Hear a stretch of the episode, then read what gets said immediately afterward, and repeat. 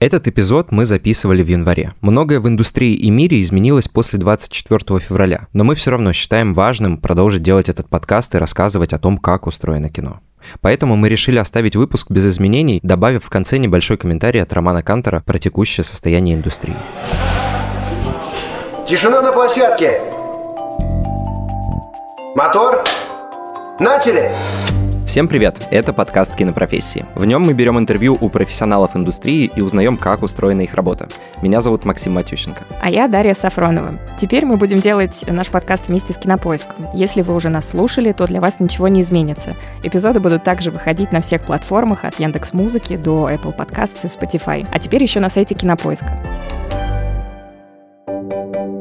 Если вы слушаете нас впервые, мы уже разобрали 10 кинопрофессий. Эти выпуски вы можете прослушать на странице подкаста. В новом сезоне у нас в планах много интересных гостей, поэтому обязательно подписывайтесь, чтобы не пропустить новые эпизоды. А в этом выпуске мы обсуждаем профессию сценариста. И разобраться в ней нам помогает Рома Кантер, который сегодня с нами в студии. Рома, привет. Привет. Рома — сценарист э, фильмов «Хороший мальчик», «Серебряные коньки», «Воланд», который еще не вышел, сериалов «Эпидемия», «Мертвое озеро», «Анна К». Кстати, первый проект э, Netflix Netflix российского производства. Скажу честно, выпуск для нас очень э, долгожданный, и мы понимаем, что профессию сценариста не рассказать в одном выпуске, поэтому для тех, кто хочет больше погрузиться в эту профессию, и искренне рекомендуем послушать подкаст по эпизодный клан, который Рома записывает вместе с Николаем Куликовым и Костей Майером. Мы долго готовились к этой профессии и поняли для себя... Я тоже. Поняли для себя, что эта профессия необычная. Работу многих других профессий обычный зритель не видит. То есть, не знаю, я не могу представить ситуацию, что где-то в Саратове выходит э, мужчина из кинотеатра и говорит, вот э, работа света, там типа вот не доделали. Гафер что-то не то сделал. А про сценариста я могу представить, что он выходит и говорит, ну вот э, сценарий не получился, сценарий плохой. Получается, что в сценариях разбирается куда больше людей. Думают, что разбираются. Да-да-да, думают, что разбираются. Именно поэтому мы решили записать этот выпуск и спросить у тебя, что же все-таки такое сценарий. В нынешней ситуации, в моей лично ситуации, я не рассматриваю сценарий как отдельное литературное произведение. Для меня сценарий – это именно часть кинопроцесса, где все эти элементы, они должны работать вместе. То есть сценарий уже изначально предполагает то, что это будет сниматься, потому что есть сценарии, раньше там в советское время их называли киноповесть, например, которые писались как бы в таком ну, воображаемом пространстве, и потом приходил режиссер и делал из него то, что тогда называлось режиссерский сценарий. То есть раньше сценарий мог не иметь того формата, который, ну, предположительно, многие уже знают, как выглядит сценарий. То есть там есть определенный формат, как расположены описания на странице, как расположены диалоги. А расскажи, почему эта запись считается индустриально стандартной? Ну, я подозреваю, что это все было... Похоже на структуру пьесы, на вот, самом деле. Вот, я как раз хотел сказать, это вот от пьес э, пошло театра. Плюс, я думаю, уже существовало до этого радио и радиоспектакли, поэтому это просто удобный способ работать с этим материалом для всех остальных. То есть нужно был некий формат, который бы был универсальный, все его понимали, кто вовлечен э, от актеров до там, оператора и так далее. Нужно было выработать вот такой вот единый стиль. И, в общем, он достаточно быстро выработался, но у нас нет, потому что у нас действительно это все шло от скорее литературы, и сценаристы назывались кинодраматургами. Соответственно, они писали бумажное кино такое. Ну, как у Шукшина, там киноповести отдельными прям книгами да, выходят, да, да. «Калина красная». Ну, и до Шукшина, и после Шукшина, mm-hmm. да. Это был такой способ э, людей, которые пишут сценарии, все равно чувствовать себя писателями. Mm-hmm. Когда они так писались, эти сценарии, что они всегда, как только бы их кто-то снял, они бы становились хуже. Потому что невозможно на экране изобразить вот этот вот литературный язык, стиль, э, ритм. Кому-то удавалось что-то передать. Например, там, не знаю, в некоторых вот ранних сценариях Шпаликова, особенно с тем, что он там сам снял сериал «Долгая счастливая жизнь». Мне кажется, там есть такое ощущение, что та магия, которую он создает на бумаге, она все-таки транслируется в так называемое настроение кино и в ощущение кино. Но это редкость. Вообще, ну, то есть в идеале, конечно, сценарий должен как-то в себе сочетать все эти вещи. То есть быть и функциональным, быть немножечко художественным. Я как раз отошел вот тоже от слишком радикальной позиции, которую я когда начинал, я как раз был очень так, как я учился там за рубежом, у меня всегда такая была, вот, это должен быть сухой такой текст, в котором ты как бы не пытаешься пытаешься использовать приемчики какие-то, которые не будут транслироваться на экран, которые не работают, угу. которым ты просто обманываешь читателя. Ну, менее литературно, более так сухо. Ну да, и какие-то вещи, которые эффектно смотрятся на странице, они не будут работать на экране.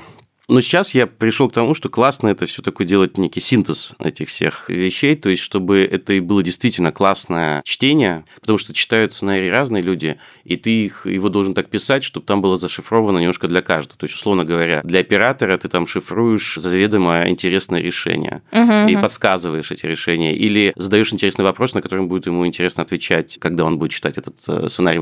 Актеру ты даешь некое направление, как сыграть что-то, и это тоже может быть очень интересно, может быть провокационно, может быть запустить в нем какой-то процесс, э, может быть то, что он потом тебя спросит, uh-huh. а почему именно так, там, ну и так далее. А кто в этом случае сценарист? Сценарист, на мой взгляд, это человек, который создает подробный план фильма, пропуская через себя множество разных голосов, но на выходе его задача их превратить в что-то цельное, единое, а не разрозненное, потому что как раз в этом и проблема. Многие воспринимают сценарий, что вот сценарий пишется, и потом просто он в таком же виде снимается. Дело в том, что когда сценарий только написали, и он идет даже не в производство, а даже в некое обсуждение, что с ним будет дальше, дальше на него неизбежно, то есть по-другому не бывает, угу. по-другому неправильно, на него начинает влиять режиссер. Возможно, режиссер даже с самого начала начинает влиять, еще до того, как сценарий написан. Но, допустим, обычная ситуация, есть некий сценарий, и потом появляется режиссер. Так вот, дальше сценарист работает уже с режиссером, дальше работает с оператором, с актерами, со всеми цехами, на самом деле, потому что происходят читки, у всех есть свои вопросы.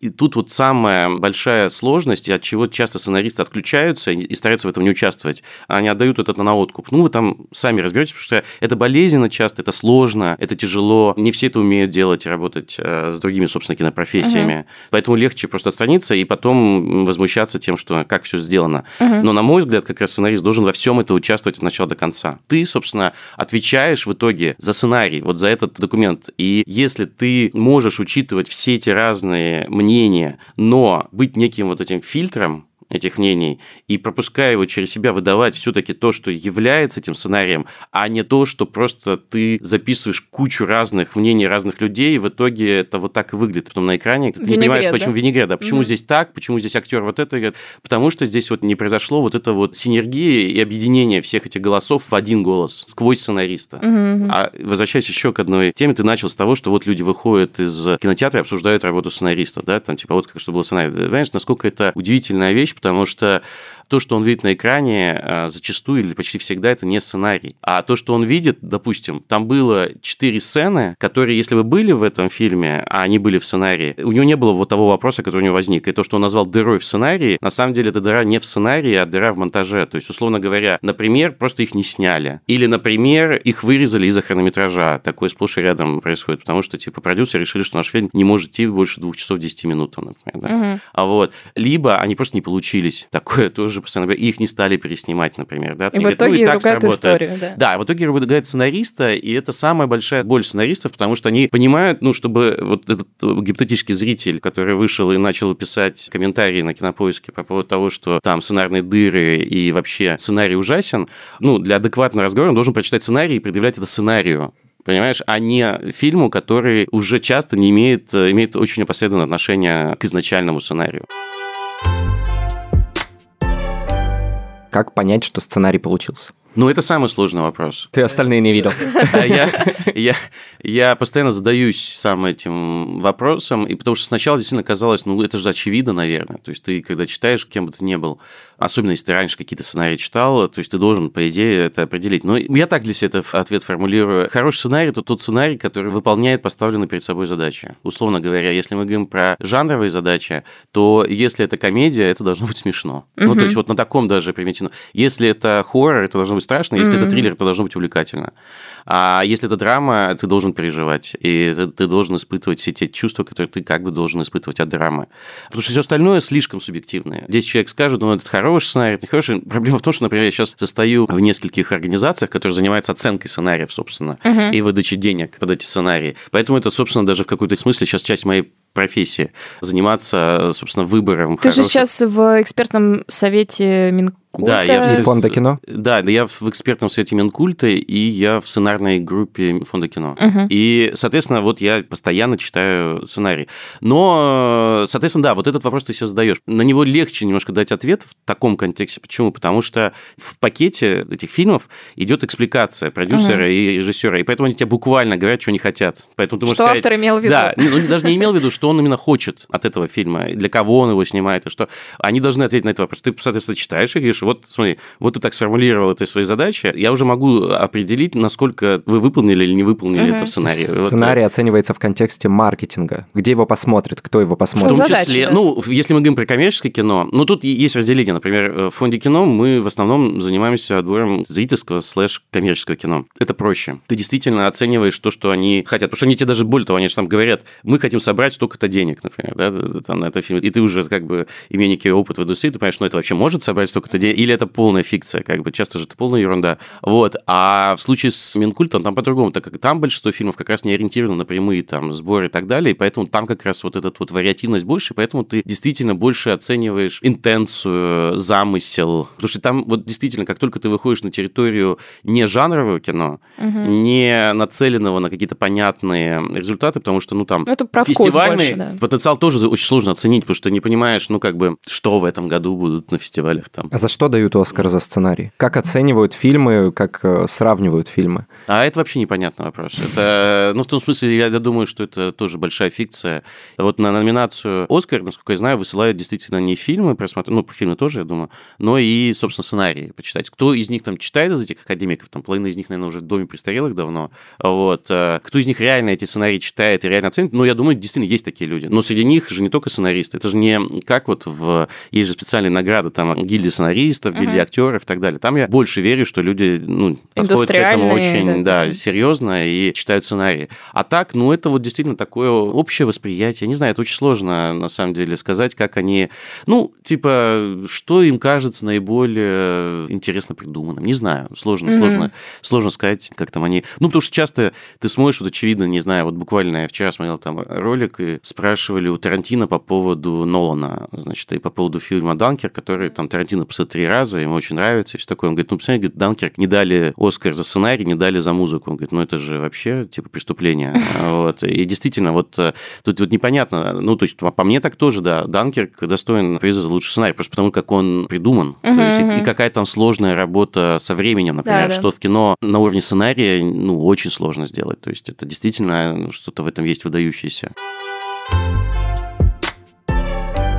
Давай проговорим арку сценариста на проекте, то есть путь сценариста на проекте от его самого начала до самого конца, что сценарист делает, с кем работает. Как э, сценарист и проект находят друг друга? Как начинается вообще работа сценариста на проекте? То есть э, я так понимаю, что есть несколько разных способов, то есть э, в зависимости от условий. Где-то сценарист сам пишет, как бы изнутри, от сценариста исходит проект, инициирует. Где-то проект как бы приходит как заказ, типа постоянные заказы, работа в какой-то компании, компании, либо проект, э, какая-то задача частная? Ну, бывает и так, и так, собственно, и всех, мне кажется, бывало и так, и так. Просто есть сценаристы, которые, я их знаю, даже несколько очень крупных сценаристов, которые почти никогда не писали по своим идеям. И это тоже, это нормально, абсолютно. Кстати говоря, в Голливуде полно таких сценаристов. Ну, то есть, если ты пишешь «Годзиллу» или «Парк периода», ну, вообще в Голливуде, надо понимать, 90% почти всего, что сейчас производится, основано на чем-то уже да, существующем, да. то есть на книге, на статье, на фильме, на комиксе. Поэтому тут другой вопрос, что сценарист сам может прочитать книгу и предложить ее адаптировать, такое тоже часто бывает. Угу. Или агент может сказать, там, тебе что-то интересно из существующего, он говорит, вот есть такая вот книжка, он говорит, давай мы ее купим. Ну, то есть такое происходит. Но это не у нас в основном, хотя у нас тоже начинает. А в прошлом году было продано так называемый спек-скрипт, это то есть сценарий, который ты уже написал без заказа, и потом уже продаешь готовым. Понятно, что их было продано больше, но сняли по ним, там, ну, условно говоря, там, не знаю, 15 фильмов фильмов. При том, что, например, в 90-х, в начале 90-х в Америке был бум именно вот этих spec script ов, так очень многие люди пошли в эту профессию. Они узнали вообще, что можно быть сценаристом. Когда появились несколько там крупных сценаристов, были, об этом писали в газетах, что там продавали сценарии за миллионы долларов. Объясни, пожалуйста, что такое spec script. Spec script – это тот сценарий, который ты написал сам, без заказа. Часто смысл вот этого spec script а не в том, чтобы действительно фильм запустить, а в том, чтобы показать продюсерам, что ты умеешь. Угу. Вот, и, и это так называемый, ну, сэмпл и представление себя.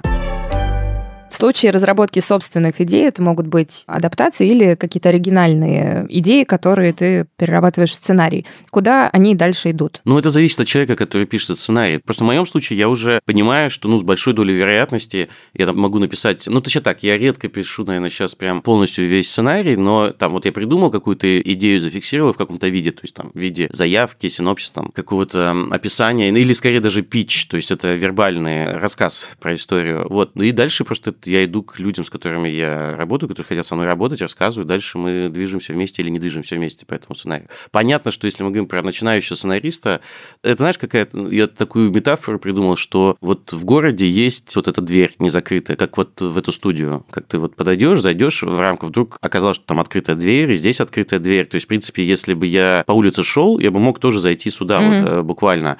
Но вы мне сказали этот адрес и как идти. А вот представь себе, чтобы никто не говорил. И ты вот ходишь по городу, и ты знаешь, что где-то она есть. И тебе надо ее набрести на нее. Набрести. Да. Поэтому, видимо, вариант это не то, чтобы читать в книжках, где бывают двери магические, как бы, а пробовать все двери, что ты видишь. Угу. Какие-то из них будут открыты. Понимаешь? Какие есть общепринятые пути? То есть ты можешь пойти отправить э, свою заявку или сценарий продюсеру. Угу что ну, еще? смотри, раньше, смотри, раньше, вот когда я начинал, вообще этих путей как таковых не было. Это было mm-hmm. вообще странное, там, уловка 22, да, то есть пока с тобой не хотят работать, с тобой не будут работать, вот, и поэтому было очень сложно, то есть, ну, надо было что-то начинать уже делать, чтобы кто-то тебе где-то нанял, и потом кто-то бы о тебе узнал. То есть, основной способ, который существует в индустрии, это сарафанное радио, то есть, люди просто советуют другим сценаристов. Это главный и основной способ. Потому что всегда все кого-то ищут, и в этом парадокс, что вроде как куча людей хотят писать, но так как огромное количество из них не в состоянии это сделать на самом-то деле, uh-huh. на индустриальном уровне, все боятся заходить в такие отношения, вообще разговаривать с людьми, потому что большинство из них окажется, там, часть из них будет сумасшедшими, часть просто не в состоянии выполнить работу, часть вообще не понимают сути взаимоотношений там, с продюсером, ожидают вообще не тех вещей. Мне кажется, часто они недооценивают масштаб работы. Ну да, и это тоже, и там, да, я там за две недели напишу сценарий, и пошел. В общем, а, кто-то сверхамбициозный, mm-hmm. кто-то недостаточно. Ну, короче. Поэтому все ищут уже по рекомендациям, скажем так. Вот.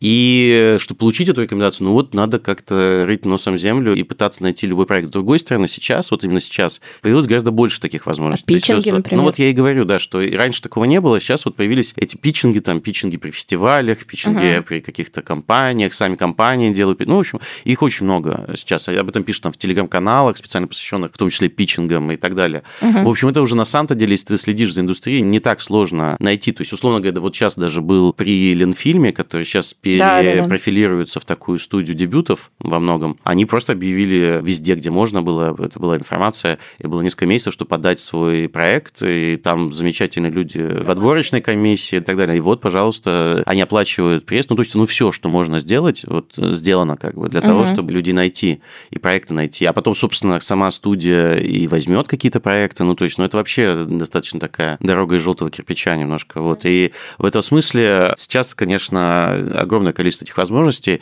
Ну, все равно еще остается тот самый примитивный, но достаточно, ну, бывает, что эффективный способ просто рассылать свои заявки на почтовые адреса кинокомпаний, которые, собственно, пишут, вот, присылайте заявки по такому-то адресу. Угу. Там действительно сидят люди, редактора, которые занимаются, у них, в принципе, их работа... Вычитывают сценарий. Да, и найти что-то, чтобы понести своему боссу и показать. То есть они счастливы будут увидеть какой-нибудь достойный сценарий, потому что это оправдывает их собственную работу, что uh-huh. они здесь не просто так сидят.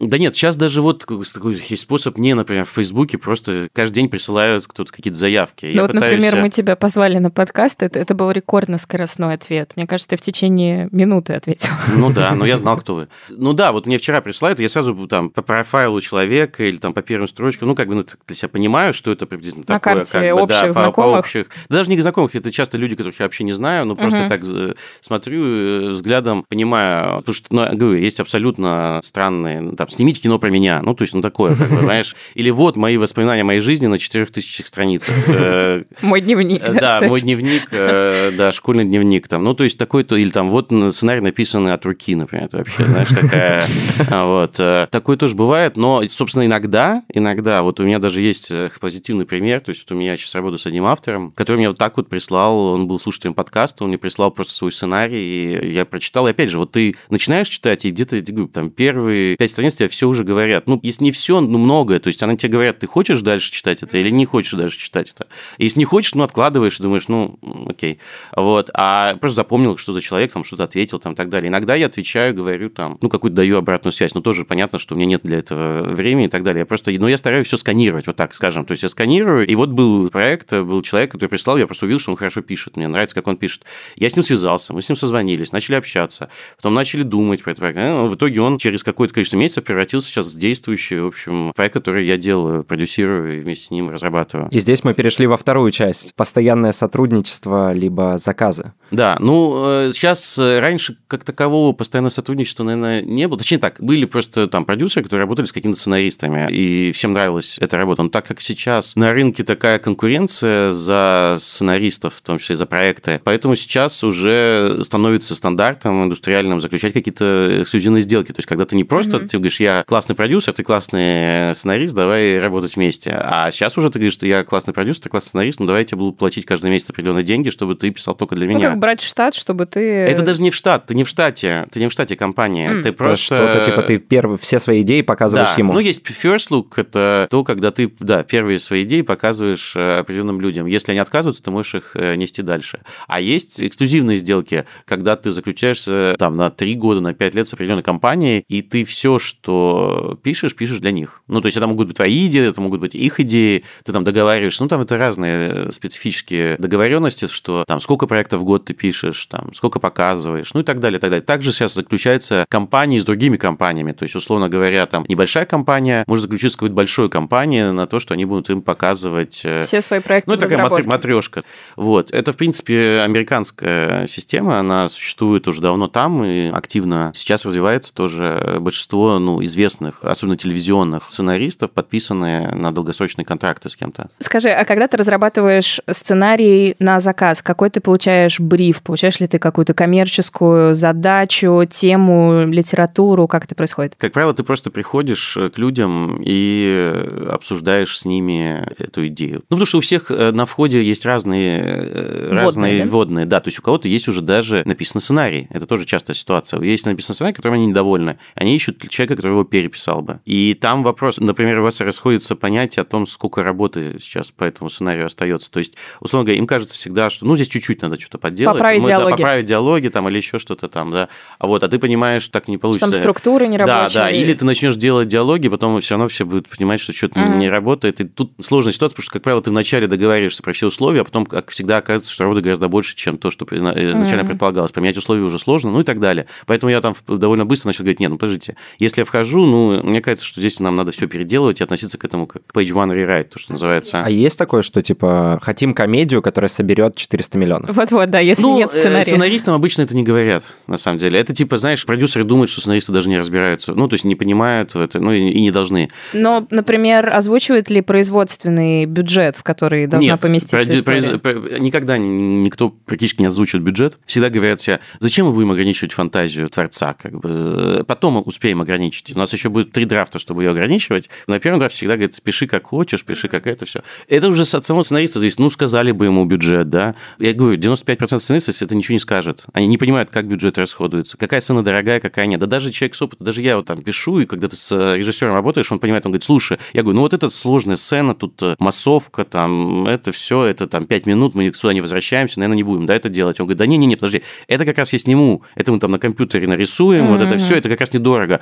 Вот это дорого. Я говорю, а, да, вот это дорого. Он говорит, ну, то есть, короче, это Сверка все равно... с реальностью чуть позже, да? Конечно, конечно. И это всегда произойдет, это нормально. То есть, mm-hmm. надо, надо просто скорее понимать, самое важное не в этом. Самое важное договориться о том, что вы вообще делаете. То есть, что это может быть и чем это не может быть. То есть, мы не пишем фильм про супергероев, вы понимаете, да, это? Или мы не делаем вот это, вот это, вот это. Или вот ту идею, которую вы говорите, вы не можете с этим собрать миллиард, условно говоря. Ну, вот просто никак. Ну, просто посмотрите, что вокруг э, происходит uh-huh. в кинотеатре. Ну, как бы это не туда. Или наоборот, как бы ты говоришь, ну, тогда не предъявляйте требования, которые предъявляете Арину Соркину, Саркова Дриносяну, понимаешь? Это будет странно, как uh-huh. бы, понимаешь, требовать от проекта, который там нацелен на одно, требовать от него еще какой-то невероятно там, давайте раскроем персонажа 85 раз по ходу истории, давайте найдем там какую-то глубокую драму. А в реальности вам это не нужно для тех целей, которые вы ставите. Поэтому тут самое важное вот на этой в первоначальном этапе определиться с целями и задачами и их сформулировать, потому что часто продюсеры даже этого не сделают. Они не проводили эту работу, ты как немножко как психоаналитик должен сидеть и говорить, ну, а что на самом деле вы хотите сказать, как бы, что вы чувствуете по поводу этого проекта? И они говорят, ну, я чувствую, что здесь вот мне хотелось бы денег, да, это понятно, но а каких денег там, типа, вот и так далее. И поэтому вот этот вот первые встречи, они самые важные, потому что, ну, получить просто какой-то бриф будет всегда звучать, мы хотим, чтобы у нас было все классно и круто, и быстро, и вообще... Дешево вот, и вчера. Дешево и вчера. Ну, то есть там все тебе скажут просто какие-то свои фантазии неосуществимые. Поэтому ты бы. такой, так, э, я буду продюсировать сам. Допустим, задачи и ожидания понятны. С чего начинается написание сценария? Ну, как правило, начинается с синопсиса или заявки. Просто это такая размытая немножко. Какие-то заявки похожи на синопсис, какие-то синопсисы на заявки, но если проводить между ними разницу, заявка это такая, скорее, ты кому-то подбежал на улице и пытаешься рассказать, заинтересовать э, в чем-то. Elevator pitch. Да, да, ну, там, типа, ты начинаешь, э, там, типа, вот, я хочу сделать такую вот э, концепт-комедию про, там, девушку, mm-hmm. которая приехала из другого города и встретила мать, которую она никогда не видела, но и теперь они хотят найти этой маме мужа. Угу, вот. И все, это и есть заявка, потому что ты не говоришь, а дальше что, а чем закон, а найдут они мужа? Он говорит, да, найдут, но потом потеряют, а потом, ну, как бы, ты не пересказываешь весь э, сюжет, ты просто говоришь заход, жанр и почему это хочется посмотреть. Вот, э, и героев. Ну, вот, это заявка. Например, у тебя согласована заявка и синопсис с продюсерами, тебе говорят, Ром, здорово, давай писать. Там есть еще один этап обычно, и я часто к нему прибегаю, это между еще вот синопсисом и сценарием есть этап, называется расширенный синопсис, либо тритмент. Ну, если синопсис это страниц там 10, условно говоря, да, там 12, то тритмент это может быть страниц 30-35. поэпизодный план. Поэпизодный план, да, без диалогов или с какими-то зачатками диалогов, с какими-то намеками на диалоги.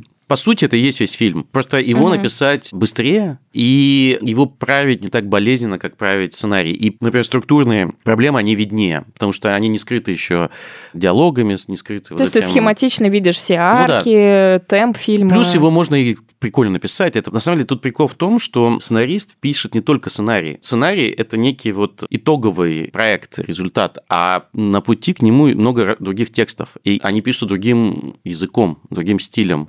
И есть люди, которые, например, хорошо пишут сценарии и очень плохо пишут синопсисы, не угу. умеют писать синопсисы, или не умеют писать тритменты, или не умеют пичить. Вот людей, которые бы могли и пичить, и писать, и это вот их совсем... То есть, когда говорят мало хороших сценаристов, часто имеется в виду, что именно мало людей, которые сочетают в себе все вот эти вот качества, чтобы быть на выходе как бы хорошим сценаристом, понимаешь? Вот. И, соответственно, ты должен подобрать тот правильный голос, язык, стиль, чтобы написать вот следующий документ. И как бы ты должен каждым следующим документом толкать эту историю и продавать ее людям. Потому что в какой-то момент еще возникает вот этот момент усталости у продюсера, когда он уже читал несколько этих синопсисов по эпизоде, уже даже, может быть, сценарий, он уже все это видел, слышал, ему кажется, все не так, все шутки пошученные, все моменты пережил и начинает сомневаться. Вот поэтому ты должен все время находить в каждом новом документе что-то новенькое, что-то увлекательное, что-то такое. И чтобы было видно, что процесс идет, что это не просто превращение одного и того же текста в разное количество букв. Как mm-hmm. бы, что а сейчас я то же самое скажу таким другими количеством, словами, другими да. словами, таким количеством знаков, как бы,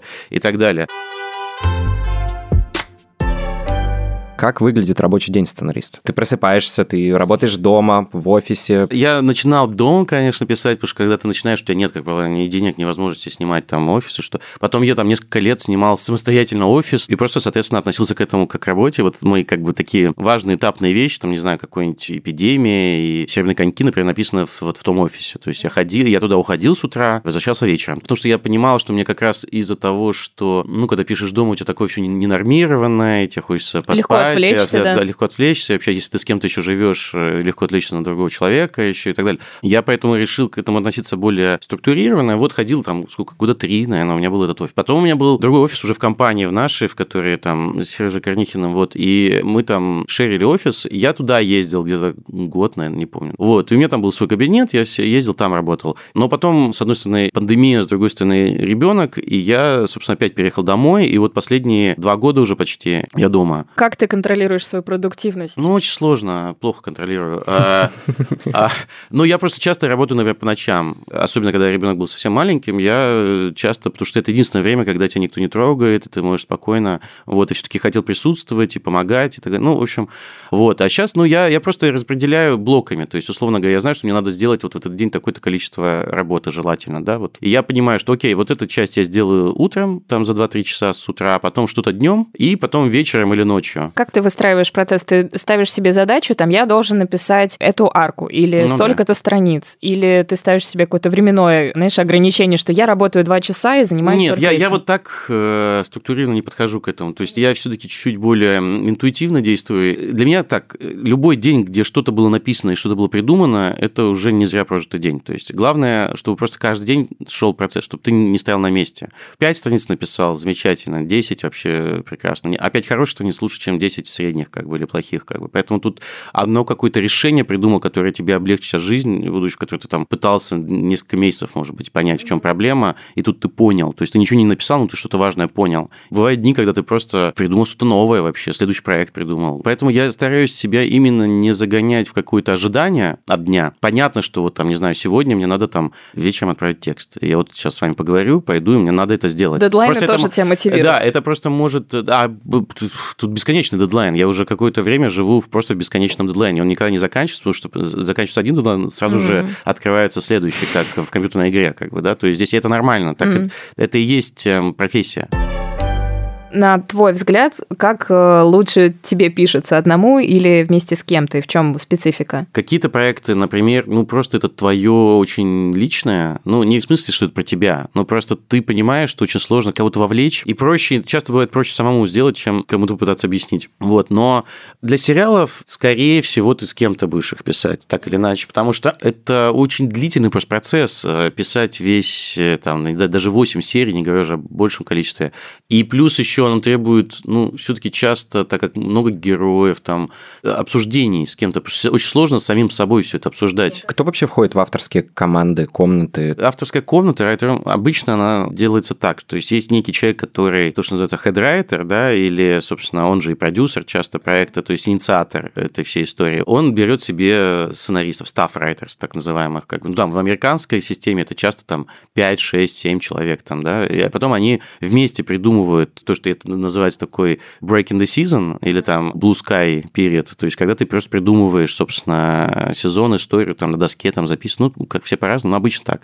И это, ну, такой достаточно, если вы собрали классных людей, это довольно приятный, интересный период, ты приходишь, встречаешься, такой обсуждаешь. штурм верхнеуровневых, да, таких да, вопросов? ну, иногда верхнюю, иногда с погружением, как-то поглубже, и задача еще хедрайтера или продюсера в данном случае быть таким психологом, как бы, или там тренером в маниболе, как бы, да, подбирать людей, ну, то есть есть разные голоса, там, опять же, гендерно, там, и так далее. Всегда важно все-таки, чтобы было разнообразие. Возраст, опять же. Разнообразие с точки зрения их э, специалитета. Роли. Есть, там, ну да. Кто-то лучше пишет. Ну просто диалоги. ты в какой-то момент, ты, ну, если ты уже знаешь людей, то да, ну, то есть, или часто ты по ходу это понимаешь. По-разному бывает. То есть, есть люди, ты часто уже э, изучая их, знаешь их сильные и слабые стороны. И часто ты еще твоя задача просто направлять немножко человека в определенную сторону. Или, соответственно, как я сейчас делаю, у меня есть есть там какое-то количество авторов, с которыми я работаю. Я прям знаю, что ну вот он или она хорошо подойдет вот для этого проекта, а для этого нет. Потому что, опять же, часто люди, в этом проблема сценаристов часто бывает, они не знают сами свои сильные и слабые стороны. Ну, это нормально, люди часто так не знают. А, и нужен какой-то другой человек, чтобы понять, на самом деле тебе, вот получается это, тебе надо сейчас вот это развивать mm-hmm. и идти туда. Потому что он говорит, а я все могу, я могу и комедию, и хоррор, и это, и то.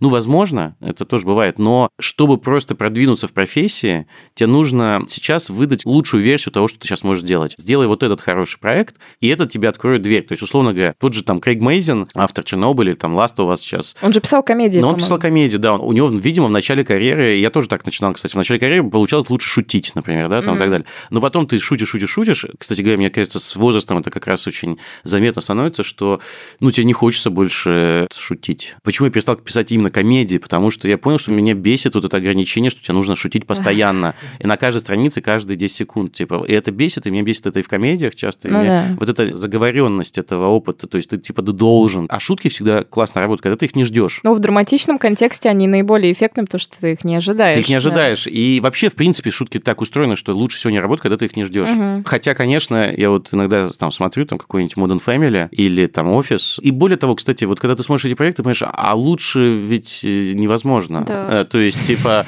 ну что ты будешь сейчас комедию писать, если ты не можешь написать комедию лучше, чем... Если офис уже есть. Э, да, да. даже не то, что если офис, просто они там все уже, все шутки почти пошученные. То есть ты можешь просто делать свою версию какой-то шутки, по большому счету. Они все угу. уже были.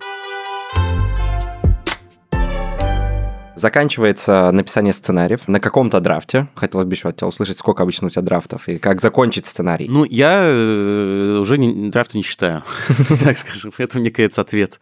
А, ну, Делаешь зарубки на Не-не, ну просто драфтов столько, сколько нужно для проекта. То есть э, у меня на, там, на первом сезоне эпидемии, да и на втором, ну, не знаю, там 10, 15, 20 иногда драфтов. Просто это тоже драфт разный бывает. Есть прям большие изменения, да, то есть когда ты действительно, у тебя первый драфт, а потом второй драфт, там все уже поменялось, там, и так далее. Есть э, более мелкие изменения. Я их даже не считаю отдельными драфтами, я их там под драфты называю, там, да, там один дроп три. То есть, ну, где-то там изменил, например, одну сцену. Это же уже другой сценарий, как бы, но ты ну, не называешь другим драфтом, называешь один дроп четыре и так далее. Вот тут важно, конечно, не попасть вот в эту ситуацию, когда ты все меняешь, но ты не знаешь, зачем ты это делаешь, просто для того, чтобы менять, и когда угу. уже сценарий становится точно не лучше, а он просто становится, он часто даже не становится хуже, он просто становится другим. Да, да, да. И часто вы возвращаетесь, на самом деле, проходите full circle, то есть ты прошел, прошел, прошел, прошел, а потом говоришь, а, давайте вот эту идею. Он говорит, а это у нас была в первом ну, драфте. перестановка слагаемых. Э, Не-не, ну то есть нет, ты, ты, ты как бы вроде на пути на каком-то, а потом приходишь к тем же идеям, которые ты уже отказался mm-hmm. очень давно, потому что вы прошли все остальные. И часто это немножко такое уже блуждание в потемках, это плохая стадия очень. Вот тогда надо перестать, либо понять, что все нормально, либо, ну, какое-то волевое усилие, либо понять, что вообще что-то не складывается глобально. Mm-hmm. Вот. Потому что это всегда проблемная зона, когда слишком уже все всем ничего не нравится и так далее. Скорее всего, проблема в чем-то другом как начинается процесс передачи проекта в препродакшн. То есть это же не точка, типа поставил, отправил и больше ничего не делаешь. Как правильно устроить вот этот процесс и насколько больно отдавать э, руководство проекта режиссеру? Ну, как бы в какой-то усредненной схеме, как мне кажется, как обычно это должно выглядеть. Ты пишешь, слонга, первый драфт свой, второй драфт продюсерский, тот драфт второй, который вам обоим нравится, и он там в условном бюджете приблизительно, как бы, да, и вы готовы это уже показывать там режиссеру. Вы показываете второй драфт режиссеру, ну и тут могут быть варианты. Либо режиссер говорит, да нет, все надо сначала начинать, либо мне все вообще нравится, либо там давайте вот есть комментарии. А обычно это комбинация всех трех этих вещей. То есть э, часто один разговор начинается с того, что надо все переписывать, потом заканчивается тем, что давайте вот здесь несем три правки. Как бы. Ну, то есть там по-разному бывает. И дальше вы делаете третий драфт так, ну, режиссерский. И вот с этим третьим режиссерским драфтом вы заходите, собственно, в препродакшн. Вот, но здесь э, какая вещь? Большинство сценаристов откалываются на этом этапе. Ну, там 95, наверное, процентов дальше не работают. Особенно в кино. Кто вносит правки в этом случае в сценарий? Ну, есть скрипт-супервайзер, э, часто сами режиссеры, так называемые, есть пишущие и не пишущие режиссеры. Сами, так называемые, пишущие режиссеры, они сами вносят правки в драфт, как бы, и это уже их, как бы, немножко документ Но становится. на твой взгляд, в идеальном мире сценарист должен оставаться на препродакшене и, как бы, видоизменять сценарий да. до съемки. Да, да, да, мне кажется, да. Мне кажется, так э, должно выглядеть и в кино, и в сериалах. Просто в сериалах так чаще уже по факту выглядит, потому что все-таки в сериалах, как правило, сценаристы, они же там креативный продюсер или, или рядом, да, и, и уже так как-то система выстраивается, что это как раз уже чаще становится, ну вот в более современных продакшенах, там, сериалы для стриминга, так, в принципе, в большинстве своем и выглядит. Вот, в кино реже, в кино как раз часто сценаристы не участвуют дальше, но потому что сценаристов нет выгоды в этом прямой, там, потому что тебе не платят уже за это, да, допустим, и косвенной, потому что, ну, ты испытываешь множество душевных страданий, терзаний, когда там начитки это очень болезненное. А что меняется в сценарии? То есть в зависимости от актеров, там, может быть, обживается как-то текст Да их... нет, э, просто смотри, часто на читке только он впервые читается угу. по-настоящему. А читка актерская ты имеешь в виду или читка группы читка производства? Ну, потому что читка группы всегда бывает, актерская читка не всегда бывает. Угу. В идеале, опять же, ну, я считаю, что нужно делать актерские читки, конечно. И там очень много чего меняется. Ну, диалоги в основном, конечно же. Но иногда и не только диалоги, иногда появляются решения. И надо быть к этому открытым. Ну, то есть ты, условно говоря, не дорабатываешь иногда 30% потенциала этой истории, потому что ты это не проиграл. На начитке вы это проигрываете. Актеры примеряют на себя эти роли. Кстати, Кирилл Серебренников же делает э, очень большой репетиционный период как Да. раз в избежание Ну и таких. вообще театральные Ну, режиссеры, театр, вот ну, они... Да, ну да, и он, э, я так знаю, что они иногда заходят в какую-то там в декорацию и первый день просто репетируют в ней. Ну, то есть это так же никто не делает особо. Мгм. Вот, поэтому, ну, слушай, это все уже... Исключение, да, из Кирилл, правил? ну, конечно, Кирилл смог вокруг себя создать какой-то коллектив людей, которые разделяют его метод и Мгм. прислушиваются к нему, и в том числе продюсеры, как бы, вот. И, и то же самое, как, понимаешь, Звягинцев может делать 37 дублей. Ну, кто еще может делать 37 дублей? Финчер. Э, Финчер, да. Ну, вот Финчер и Звягинцев, да. В Голливуде не все могут себе такое... Да, не то, что не все, мало кто. Режиссер большинство существует в ситуации постоянного цитнота. И я часто бывала такая ситуация, ну, тебе прилетает, что, типа, вот нужно сесть, и переписать эту сцену. Ну вот у меня был проект, вот один из тех, который выйдет в этом году, была ситуация, когда мне приезжают и говорят, вот мы начали репетировать сцену, ну и что-то ощущение, что она до конца работает, там нужен другой вход. И у нас такой классный актер, смешной, что нужно больше как-то его использовать. И я сажусь и думаю, так, мне нужно написать сцену там, да, вот мне, мне объяснили приблизительно ситуацию, вот они, вот здесь снимаем здесь, вот здесь приблизительно это происходит, вот это, вот, так. Ну, и я сижу там и где-то за 40 минут там написал сцену, которую они тут же сняли. Они ее тут же сняли, она отлично получилась. Я уже в этот день смотрел э, материал. И, соответственно, я недавно пошутил, сейчас мы там тоже думали переписать начало там уже снятого проекта, и я шутил, что лучше писать сценарий после монтажа фильма, а не до. Потому что там ты уже все знаешь. Это очень интересная сверка с реальностью, потому что, мне кажется, во всех киношколах э, учат, наоборот, к такому золотому правилу, что сценарий должен быть залочен на девелопменте и препродакшене. В съемках ничего никогда не меняется. Хотя на самом деле, как ты говоришь, Да нет, ну это, это мне, мне кажется, улучшать. это просто чушь, на самом деле. Ну, потому что как раз вот эти все вопросы, что такое синопсис, и типа, что там, как с продюсера найти, ну, это все задают, и все это знают, плюс-минус, это обычные вопросы. Но вот тому, чему не учат вообще, это вот этому. Вот этой части э, про то, как твое вовлечение в процесс, и как можно менять сценарий. Но это должно, надо это делать очень деликатно, аккуратно, всегда вместе с режиссером. Часто продюсеры не должны об этом даже подозревать, ну, потому что все говорят, ну, мы же зафиксировались тут, как бы Мгм. все. Вот. Это такой танец. Вы должны его станцевать э, вместе. Вот. То есть не должна быть какая-то блажь. То есть часто это действительно режиссерский блажь, но ты тоже должен определить этот момент, где это блажь, а где это по-настоящему, на самом деле. То, что ему помогает снимать. Вот. И нет никакого смысла вам быть в конфликте. Мы проговорили э, этапы работы довольно детально и хотели дальше до задавать вопросов уже про какие-то специфические вещи, про какие-то конкретные. Просто интересно, говорил про кино и сериалы, может быть, знаешь, можно как, э, условно, если бы ты анкету какую-то заполнял, чем отличается написание сценариев для кино и для сериалов? Ну, они отличаются прежде всего количеством героев, количеством сторилайнов. То есть все-таки, если так примитивно об этом говорить, то фильм все-таки, как правило, сконцентрирован вок- вокруг одного героя или одной линии повествования. Сериалы, как правило, опять же, есть исключения там и там. Просто в какой-то момент, мне кажется, фильмы стали двигаться, еще не было этих сериалов, но фильмы уже начали туда двигаться. То есть, условно говоря, какой-нибудь фильм «Ночь Телебуги» или фильм «Крестный отец», в них много героев, много сторилайнов. Я когда пересматривал «Крестного отца», я вдруг понял, что, конечно, сейчас это был бы сериал. Ну, потому что даже первая часть просто. То есть, потому что там даже структура не, не совсем как бы киношная, потому что, ну, например, там вот действие раз, э, разворачивается, разворачивается, а потом раз Майкл уезжает на Сицилию, и вдруг как бы вставная такая штука его пребывания на Сицилии. Но сейчас это был бы просто один эпизод.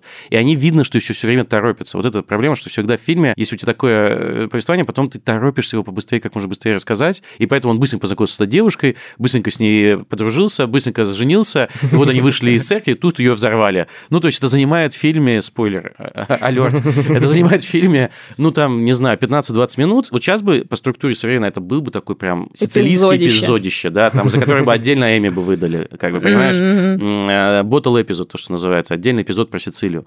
Поэтому, я думаю, в этих фильмах уже в них было вот эта вещь, которая в итоге превратилась в сериал, вот эти большие сериалы, типа там, ну, все, которые мы знаем, там, «Сопранос», «Мэдмен» и так далее, они выросли из вот этой попытки кинематографистов в кино найти... Объемную придать ему да? объемную ро- романную форму, Мгм. с которой кино всегда сопротивлялось, потому что оно, ну, то есть хронометраж фильма напрямую связан с объемом мочевого пузыря зрителя. Вот три часа люди уже не могут. Вот, при том, что это парадокс, это который парадокс меня занимает, что когда мы А говорим 8 про... часов сериалов А 8 на часов ночь? сериалов нет. Ну, сериал ты остановишь в любом месте, как бы, и побежишь в туалет, э, что-то нальешь и так далее. У тебя совершенно другой. Но здесь, мне кажется, даже больше некая психологическая вещь, что ты можешь это сделать. То есть, условно говоря, даже есть вот эти эксперименты. Вот если взять фильм «Ирландец», он очень длинный, 4 часа, да, по-моему, да, идет, да? очень, очень. И его как фильм смотреть почти невозможно. Но кто-то предлагал в Твиттере прямо определенные отметки в фильме, где, если ты остановишься, это как бы на, на 4 серии они его поделили. И это получается просто сериал. И то же самое ты смотришь по-другому, потому что ты знаешь, что э, вот ты остановился серию, закончил, ты что-то уже посмотрел. Все. И дальше от тебе никто ничего не требует. Ты можешь посмотреть вторую серию или не посмотреть вторую серию. Ты можешь это сделать завтра или можешь сделать через неделю. Ты хозяин положения, как зритель. Чем э, отличается работа над сценариями фильмов разного жанра? или сериалов разного жанра? Ну, я не знаю. Ну, то есть, наверное, отличается тем, что ты писал ли ты до этого этом жанре или не писал. То есть, если ты не писал, то ты должен сделать некий research провести, как мне кажется, что вообще существует, что уже исправлено. То есть, ты либо фанат уже этого жанра, либо ты не фанат и изучаешь. Я считаю, что так. Вот я, например, не писал особо хорроров. Полнометражных точно не писал. Но и я их не очень люблю. При этом мне, например, нравятся такие фильмы, как «Ребенок Розмари» там, или «Shining», «Сияние». Хоррор это или нет? Ну, то есть частично хоррор хотя бы, это психологические триллеры, там, не знаю. И, соответственно, моя версия такого жанра будет близка к тому, что мне вообще нравится. То есть ты создаешь свою версию этого жанра. Как особенности жанра отражены в сценарии? Я объясню, что имею в виду. Я предполагаю, что, читая сценарии, без определенных, например, описаний в хорроре, сложно и не всегда понятно, что это хоррор. Ну, конечно. Потому что события событийно, это там может читаться как драмы, потому что нет вот этого всего описательного насыщения, которое создает атмосферу хоррора. Хороший вопрос. Здесь как раз и вступает вот этот вот э, дополнительный элемент художественности, литературы. Короче, ты не можешь одним и тем же языком сценарным угу. написать и комедию, и хоррор, и триллер, понимаешь? Но то в то же время тебе надо быть емким. Не-не-нет, ты емкий, но просто ты используешь разные... Эпитеты? Да, разные слова, разный синтаксис. Угу. Вот есть такие сценаристы, я их читаю с каждых сценарий, в каком бы жанре они не были или в чем, они в жанре этого сценариста, в том смысле, это иногда хорошо, иногда плохо. То есть, когда ты его голос слышишь э, сильнее, чем все остальное, что происходит. Это как э. ты сейчас сказал про то, что если бы ты писал хоррор, он был бы таким смешением жанров, да. это какая-то тоже глобальная тенденция. Ну, ну, тут, знаешь, когда ты чувствуешь некий авторский голос за этим всем, и это тебе не позволяет раствориться в происходящем. То угу. есть, условно говоря, ты должен как сценарист мимикрировать под каждый жанр. Ты, ты, ты угу. должен растворяться в этих героях и растворяться а, в этом жанре и искать именно те слова, которые вы передавали на странице, вот этот эффект. Ну, mm-hmm. то есть страха. Ну, ты можешь чуть больше себе позволить образности, например, в комедии, чем в хорроре. А в хорроре ты должен найти тот образ, который действительно вызывает страх. Ну, то есть, знаешь, подцепить какую-нибудь штуку, которая бы объяснила тебе, как это должно выглядеть там, да? То есть, типа, я не знаю, вот я сейчас там себе представляю, вот как было они описали в сценарии, если вы смотрели там в сериале Midnight Mass, полуночное место, там есть такой эффект, когда у этих э, вампиров у них глаза светятся в темноте, как как у животных. Угу. И так ты определяешь, кто вампир, а кто не вампир. И вот как это описать было там, да? То есть просто на него светятся глаза. Или сказать, вот ты видишь, как будто на тебя койот смотрит. Угу. То есть есть десятки способов одну и ту же информацию описать э, вот э, в сценарии. И ты должен найти тот самый способ, который лучше всего, с одной стороны, рассказывает историю и соответствует этому жанру, который ты хочешь, чтобы воспринялся страниц. Поэтому как раз не должно быть вопрос, когда ты прочитал, а что это за, за жанр, понимаешь? То есть, типа, я не понял, как бы, да? Давайте перейдем к вопросам про индустрию. Сколько в России сценаристов? Ну, я не считал. Но, опять же, кого мы считаем за сценаристов? Ну, кого бы ты считал профессиональным Кто... сценаристом? Я считаю так. Сценарист, наверное, тот человек, который продал сценарий, да? Наверное, Хотя бы да. один. По такому критерию, наверное, там тысяч полторы, не знаю, сложно, сложно сказать. Общаются ли сценаристы друг с другом? Есть ли какие-то, не знаю, объединения, а, Ну, есть чатики? разные, есть чатики, наверняка. Да, слушай, их очень много, их э, есть чатики, есть группы, вообще сценаристы достаточно расположены друг к другу. Но, опять же, это люди, которые все таки какой-то из одной лиги, как со всеми, с любой другой профессией, с любым другим общением, как бы, да, некая страта, некое ощущение признания другого человека профессионалом. Слушай, а ты замечал какое-то гендерное распределение? Там, мужчин больше в профессии или женщин? Слушай, ну, во всех кино профессиях мужчин пока больше, наверное. Вот. Хотя в сценаристике, наверное, уже даже не так, и уже давно не так. То есть там женщин вообще много очень. А в новых вот э, выпусках, скажем так, вот если прийти в какую-то киношколу и посмотреть, кто выпускается, так там полное ощущение, что там женщин гораздо больше уже, чем э, мужчин. Понятно, что это больше уже современная ситуация, ну, то есть вот последних лет. Хотя просто многие не замечали, там, знаешь, там есть... Я тут недавно сам узнал с удивлением, что там было, там, не знаю, три очень крупных женщины, оператора советских, которых никто никогда не говорит. Ну, вообще, люди люди, в принципе, мало знают о советских операторах. Ну, там, не знаю, фильм «Баллада о солдатина» сняла женщина-оператор, например. Да, очень мало кто об этом знает. И вообще там крупные фильмы. Там было три большие э, женщины, скажем так, оператора. Я знаю, что сейчас начали появляться в России в большом количестве сценарные агентства. Как это выглядит, эта индустрия сейчас? Ну, сложно сказать, она нарождающаяся. Просто здесь, э, скорее так, есть сценарное агентство, а есть агенты, которые представляют сценаристов. Как я понимаю, в связи с тем, что сценаристы на расхват, с одной стороны, это представительство, их как ну, агентские услуги, а с другой стороны, это объединение сценаристов Да, какие-то сценарные комнаты, да, которые продают э, свою экспертизу. Да, это разные вещи. То есть вот в этом смысле, в таком понимании сценарное агентство, наверное, и такие есть, я думаю. Это действительно группы людей, которые объединяются, и они создают просто какое-то количество контента и сценариев, которые потом они идут и продают разным продюсерам и так далее. Тогда это такая сценарная артель, я бы сказал, да, Мгм. или сценарный бутик. Такие сейчас начинают, да, появляться, и это часто они там сочетают в себе там и сценаристов, и продюсеров, или там еще кого-то. А есть вот агентства, клиентами которых являются сценаристы. Они тоже им помогают в том смысле, что они, например, берут их сценарии тоже и пытаются по рынку продавать, писать. Или, например, может быть, даже кто-то берет на себе такую работу, как там... Ну, это в Америке называется больше менеджер. У нас как бы нет категории, что есть агент есть менеджер. Менеджер, он скорее занимается твоей карьерой. Ну, видимо, это вопрос масштаба индустрии, Да. возникновения таких профессий. Ну да, но они точечно возникают. Просто Мгм. тут вопрос, что это часто агентство из одного человека или там, ну и так далее. То есть это, это нормально. Давай перейдем к следующему блоку. Мы хотим поговорить про обучение и про карьеру. Как стать сценаристом? Где учатся сценаристы?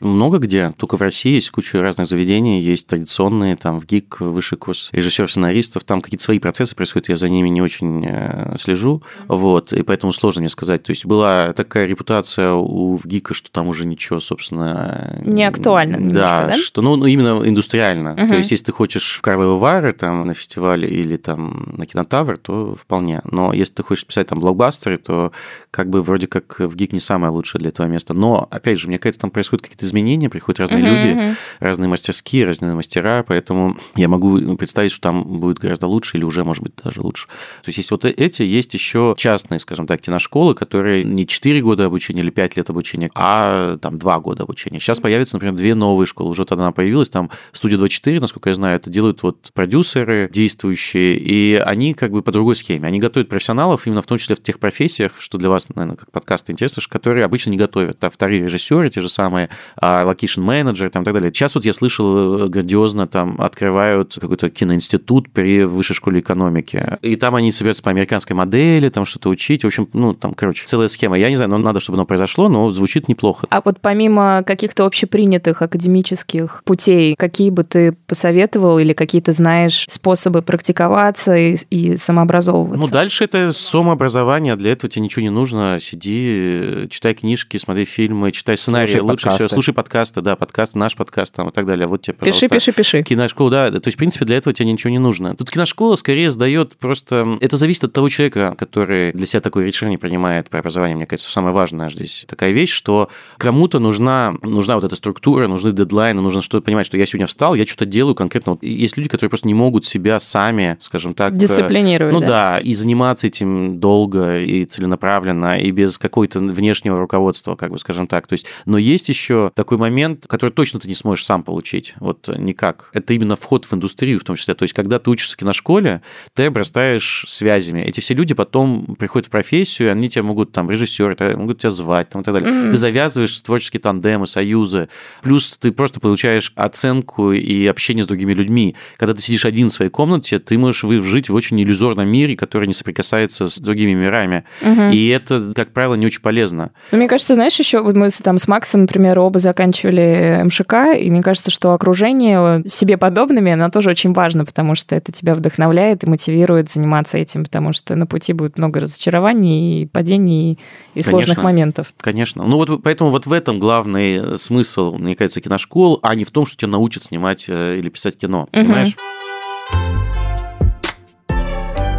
Давай посмотрим вперед в светлое будущее и поговорим о том, куда хочет вырасти сценарист, как он может расти в профессии. Ну, тут несколько путей. То есть ты можешь просто расти именно непосредственно в профессии сценариста, то есть становиться более опытным, востребованным, у тебя может быть фильмография, награды, там, uh-huh. ты просто, ну, по сути, если примитивно говорить, то ты просто увеличиваешь свою ставку до какого-то предела, хотя предела как бы нет, ты можешь создать свой предел, как бы, потому что все это прецедентная история, то есть там типа все так на рынке шушукаются, там 10 лет назад все говорят, никто никогда не платил там сценаристу больше такого-то, uh-huh, да, то есть не бывает такого. Потом сумма выросла, кто-то начал платить, теперь потолок такой-то, потом uh-huh. такой-то. Сейчас уже пошел вот по этим сделкам, там типа кто-то заключился на такую, ну и так далее. Вот, кто куда я... продал, да. кто написал международный проект. Не-не, ну здесь же это не, не в деньгах, я сейчас даже конкретно в деньгах оцениваю, uh-huh. как бы вот в сделках вот в этих. И ты можешь вот так вот развиваться. Для кого-то это подходит, например, потому что ну твоя сила именно вот ты сценарист, ты просто приобретаешь как бы статус, ставку, и с тобой все хотят работать, а ты выбираешь уже продюсер, с которым работать. Uh-huh. Это ну, хороший путь, почему и нет. Как бы. Другой люди, которые чувствуют в себе запрос и возможности делать что-то больше, например, там идут, как я сейчас, в продюсирование, да, то есть и тут тоже можешь найти свою лазейку, то есть ты можешь быть там шоураннером, креативным продюсером, можешь uh-huh. уже заходить в финансовые какие-то вопросы, можешь уже покупать э, произведения, там права, можешь, ну, там, это, опять же, это целый большой разговор. Вот, ну, короче, обозначим его как продюсерский uh-huh. ход, где ты начинаешь сочетать себе эти вещи. Горизонтальный такой рост. Э, да.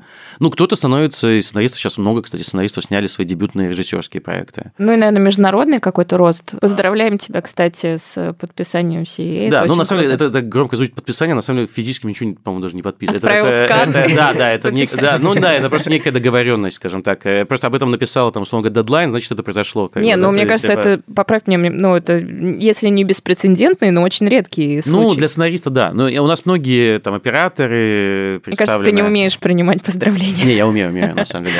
Скажем так, для именно сценариста россиянина это редкое да, явление. Но мне кажется, это будет чаще сейчас. Потому что сейчас не обязательно писать на английском, чтобы быть. Вот в этом сейчас прикол новой, mm. новой ситуации, что сейчас можно будет писать сериалы и фильмы здесь, и при этом делать это для международных компаний. Сейчас просто впервые стали заказывать локальный контент на местных языках, который при этом заказывается под международную дистрибьюцию. Вот, потому что, вот, например, там «Эпидемия», там «To the Lake» – это уже международный проект, и «Северные коньки» тоже. А этого же не было никогда. То есть у нас вот до какого-то момента ведь наши фильмы и наши сериалы, ну, их же никто не видел за пределами России. Ну, то есть только там какая-нибудь иммиграция на DVD перезаписанных, как бы, да, то есть могла смотреть, ну, это ужасно даже в каком-то смысле, ну, то, что какие-то достойные работы, например, там тот же «Оттепель», например, да, его, ну, особо не застали, потому что тогда не было стримингов, тогда не было там возможности вообще Да или вообще посмотреть. вся советская классика, она же неизвестна миру, помимо там да. пяти работ, которые ну, фестивальные. Она, да, она где-то там что-то известно, где-то угу. как-то, ну да, и они... Да, был вот этот мир фестивальный, но он же все равно очень маленький, он крошечный. Но с точки зрения вот зрителя именно, а, то есть тут, как правило, там на какие-то все типа Канского или Венецианского, там же нет вообще людей, как, ну, в смысле, зрителей. Там угу. только профессиональная аудитория, там только журналисты, критики и люди из вокруг вот этой фестивальной индустрии. То есть там нет обычных зрителей. Но в Каннах uh-huh. нету обычных зрителей на показах, как вы понимаете, поэтому там очень своеобразная аудитория, очень закрытая. Ну, почти, точнее, там какие-то uh-huh. есть случайные люди, как бы, которым билет достался, да, но, но в целом их мало там. Заканчивая разговор про рост, сценарные премии можно считать ростом? Что они вообще дают? Не, ну это некий статус, я бы сказал. Это угу. не, не, не рост, потому что это же не из-за того, что тебе вручили премию, ты же не стал сразу лучше писать, как бы, да, или вырос. Ну, это какое-то признание. Признание, да. Ну, есть, да, вот есть. Я вот сейчас номинирован на «Золотой орел». Через неделю, даже уже в конце этой недели будет э, церемония, не С знаю. каким фильмом? С коньками. Угу. Это Максим и Даша из будущего. Мы записываем эту вставку спустя несколько месяцев, и нам уже известно, что Рома получил Золотого Орла. Та-да! Есть премия «Апкит», на мой взгляд, одна из самых, ну, э, с точки зрения сериалов, например, на мой взгляд, главная сейчас премия, которая существует в России.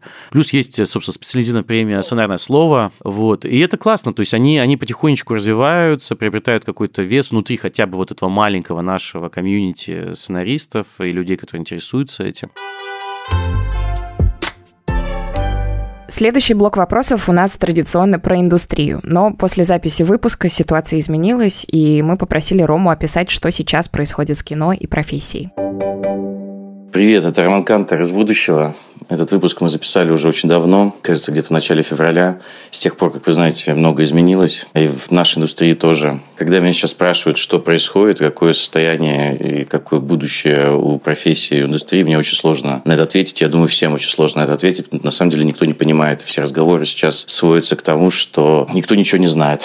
Как когда-то говорил великий сценарист Уильям Голдман про Голливуд. Мы знаем только то, что сейчас длится состояние я бы его назвал стабильной неопределенности. И оно, видимо, продлится какое-то время. Мы не знаем, закончится ли условная культурная фестивальная изоляция России. Будет ли российский контент показывать и заказывать на международных платформах. Будет ли вообще там показывать, что будет с прокатом и так далее. Но на самом деле, как часто бывает в истории, иногда мы совершенно не можем себе представить последствия как негативных, так и позитивных каких-то явлений, потому что это не видно с первого взгляда. Я помню, я когда читал про то, что парадоксальным образом, несмотря на колоссальную трагедию эпидемии чумы в Европе, после нее появился такой запрос на рабочую силу, что люди впервые за всю историю начали объединяться, начали формировать то, что потом станет условно профсоюзами, и начали отставить свои права, и так, в общем, произошли многие великие свершения, типа буржуазной революции в итоге. И вообще очень много всего изменилось в мире, поменялись вообще отношения между людьми. Я думаю, что многое неизбежно изменится, безусловно, и в негативную сторону, но, возможно, и будут какие-то вещи, которые помогут нам как-то найти себя заново в этом мире и в нашей профессии, в нашей стране. Какие истории мы хотим рассказывать, что мы хотим исследовать, над какими темами рефлексировать. Это такой, как говорят американцы, во многом wake-up call. И каждый может использовать это во вред или во благо. И я предлагаю как-то попытаться найти себя в этом мире. И, э, в общем, идти к свету. Как мне говорил Юра Борисов, мой герой должен идти к свету. Вот я вам предлагаю идти к свету и совершенствоваться, и писать, и снимать э, самые лучшие истории, которые вы можете сделать. В конце мы проводим такой небольшой блиц. И просим ответить первое, что придет в голову. Я отвечал все время в таком режиме. У тебя был двухчасовой блиц. Лучший сценарий в фильме за последнее время? Обычный ответ будет «Наследники». О фильме? Я прочитал сценарий, сейчас пытаюсь вспомнить сложное название. «Бригада», э, «Ричстаун», там вставим потом. Сценарий называется «The Brigands of Rattleborg». Это типа сценарий Крэга Зеллера, это режиссер фильма «Косяной Томагавк», об асфальт с Мэлом Гибсоном Броул, такой еще фильм у него есть. Очень интересно для меня режиссер. Вот у него есть сценарий, который на самом деле давно уже циркулирует, там, э, вот это там, Blacklist и так далее. Это прям я читал, это очень крутой. Он писатель еще, и поэтому там просто просто как литература еще читается. Очень крутой вестерн, который я прям прочитал. Я все, его все пытались поставить уже много раз, мне кажется, но что-то как-то пока не, не происходило. Вот. Я просто к тому, что, может быть, что-то какой-то интересный совет, потому что его можно найти, в общем-то, и почитать. Не, я еще недавно перечитал сценарий, э, просто не, не современно, но просто это из своего опыта. Я перечитал сценарий первого фильма «Против Коинов. Просто кровь», и это прям, ну, я постоянно о нем вспоминаю, потому что, мне кажется, это прям идеальный дебютный сценарий, вообще такой почти идеальный сценарий. Я читала сценарий Коинов, и мне очень нравится, что они очень выразительно пишут, но достаточно емко. По-моему, мы в выпуске со звукорежиссером говорили про Коинов, про то, что они даже описывают звук. Да. А, ну, у них многие вообще сцены построены на звуке. сценарист описывает звук вообще. Угу. Это, кстати, такая... Я редко, кстати, мне, я только учусь, я учусь этому, потому что это действительно такая неочевидная штука. Тебе надо ее как-то понять, как, как угу. это делать. Звук это классно, да. Так, давай вернемся да. к Блицу. Да. Лучший инструмент или программа для написания сценариев? Ну, мне нравится Writers Duet. Это единственная по-настоящему классная программа для того, чтобы с кем-то работать одновременно. Потому что многие это делают просто в Google Doc, но это же не сценарная программа. Вот. И ты можешь просто смотреть один сценарий, ты сидишь там, режиссер у себя дома сидит, или там твой соавтор, и вы одновременно в одном документе пишете. И вы видите все изменения одновременно. А какие еще есть популярные программы? Ну, есть Fade-In популярная, есть Writer Duet, ну, Final Draft это днище, это вообще нельзя этим пользоваться. Celtics есть, я им раньше пользовался, потом что-то перестал. Нет, есть даже вот русская бесплатная, единственная бесплатная кит-сценарист. На самом деле, она, ну, то есть понятно, что у нее нет кучи вещей, которые есть в других программах, как бы, да, но в целом она очень даже, я считаю, что для начинающего автора, да или вообще для любого автора, в принципе, она нормальная программа. Я в ней пишу, кстати. Какой проект тебе бы очень хотелось сделать? Проект мечты? Я так тебе скажу, и у меня есть ответ на этот вопрос. Проект мечты, ну, два даже, я могу сказать. Я, я хочу сейчас, особенно после рождения дочери, сделать что такое, как пиксаровский мультик в России для детей и взрослых. То есть такой, знаешь, вот семейное, хотел сказать поучительно, но не поучительно, но ты понимаешь, о чем я, да, пиксаровский мультик. Многослойный. Вот, многослойный. То есть, потому что у нас анимация сейчас, мне кажется, немножко такая, то есть, либо очень для детей, либо какое-то искусство там, значит, под Оскар там, да. Очень авторская а, Ну да, гуашью там, да, на стекле. Ну, я не знаю, вот для меня идеальный фильм, на самом деле, анимационный, это Spider-Man Into the Spider-Verse. Вот я его писал несколько раз, и, ну, и мне кажется, это шедевр. И слэш это может быть и один проект, но это может быть и что-то другое совершенно. Хочется, конечно, создать свой какую-то свою вселенную. Опять же, это может быть в разных жанрах, то есть это может быть киновселенная, сериальная вселенная, там, ну, что угодно. Это может быть, чем я сейчас не могу даже себе до конца представить, но хочется сделать свою вот именно вселенную. Возможно, эта вселенная, кстати, сейчас у меня начала складываться как бы ребутов русской классической литературы.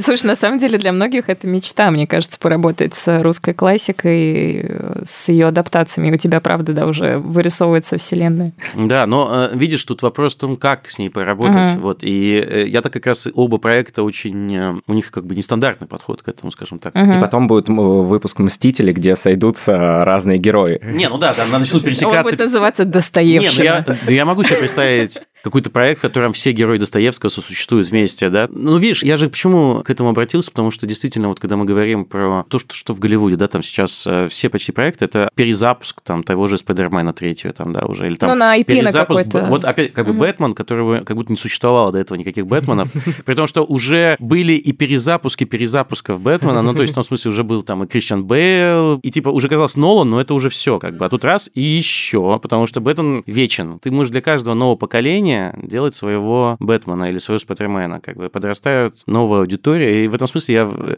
Понятно, что это такое сравнение кому-то может показаться таким грубоватым, но я делаю вот это с русской литературой в том смысле, что она вот для кого-то она уже такая законсервированная классика, которая вот в шкафу где-то там на антресоле лежит, и ее нельзя трогать. То есть там просто бабушка одна раз в пять лет приходит, протирает ее, перечитывает и кладет обратно и закрывает на замок. Как бы. И так вот у нас многие к этому относятся. Но мне кажется, как раз круто. Сейчас я смотрю вот на людей вокруг себя, на своего поколения, а особенно те, кто моложе, и хочется что-то такое сделать, потому что их не убедишь просто с костюмной экранизацией сейчас любого этого произведения. Ну, я не вижу. Их могут только заставить на уроке литературы это посмотреть. Ну, то есть актуализировать вечные темы в классике. Да, вечных героев, вечные темы наших. И заставить их потом обратиться, возможно, и к оригиналу. Альтернативная профессия. Историк или политконсультант. Ну и последний вопрос. Совет э, себе молодому. Представь, что ты можешь посоветовать что-то себе там 10-15 лет назад. Ну, с профессиональной точки зрения, С профессиональной? Да нет, ну, расслабься. Делай, что делаешь, все будет. Не парься. Путь есть цель. Вот так. Ты уже на самом деле пришел к цели, если ты на правильном пути. Класс. Спасибо большое. Спасибо, Ром. И спасибо вам. Стоп, снято. Всем спасибо. На этом все. С вами были Максим Матющенко, Дарья Сафронова и Роман Кантер. До встречи в следующем выпуске подкаста «Кинопрофессии». Напомню, что на подкаст можно подписаться в Яндекс Музыке, Apple Podcast, Google Podcast, CastBox, YouTube и всех прочих платформах. Очень ждем ваши отзывы, оценки и пожелания по темам будущих выпусков. Про какие кинопрофессии вам было бы интересно послушать. Для этого пишите на почту подкаст собака кинопоиск.ру и обязательно оставляйте отзывы в Apple Podcast. Ставьте нам сердечки в Яндекс Музыке, так вы подпишетесь на новые эпизоды. Еще у нас есть есть э, телеграм-канал, он так и называется «Кинопрофессии». Там мы будем выкладывать интересные не вошедшие моменты и делиться материалами по теме выпусков. А над этим эпизодом работали звукорежиссерка Лера Кусто, композитор Кира Вайнштейн, редактор Даулет Жунайдаров и продюсер Елена Рябцева.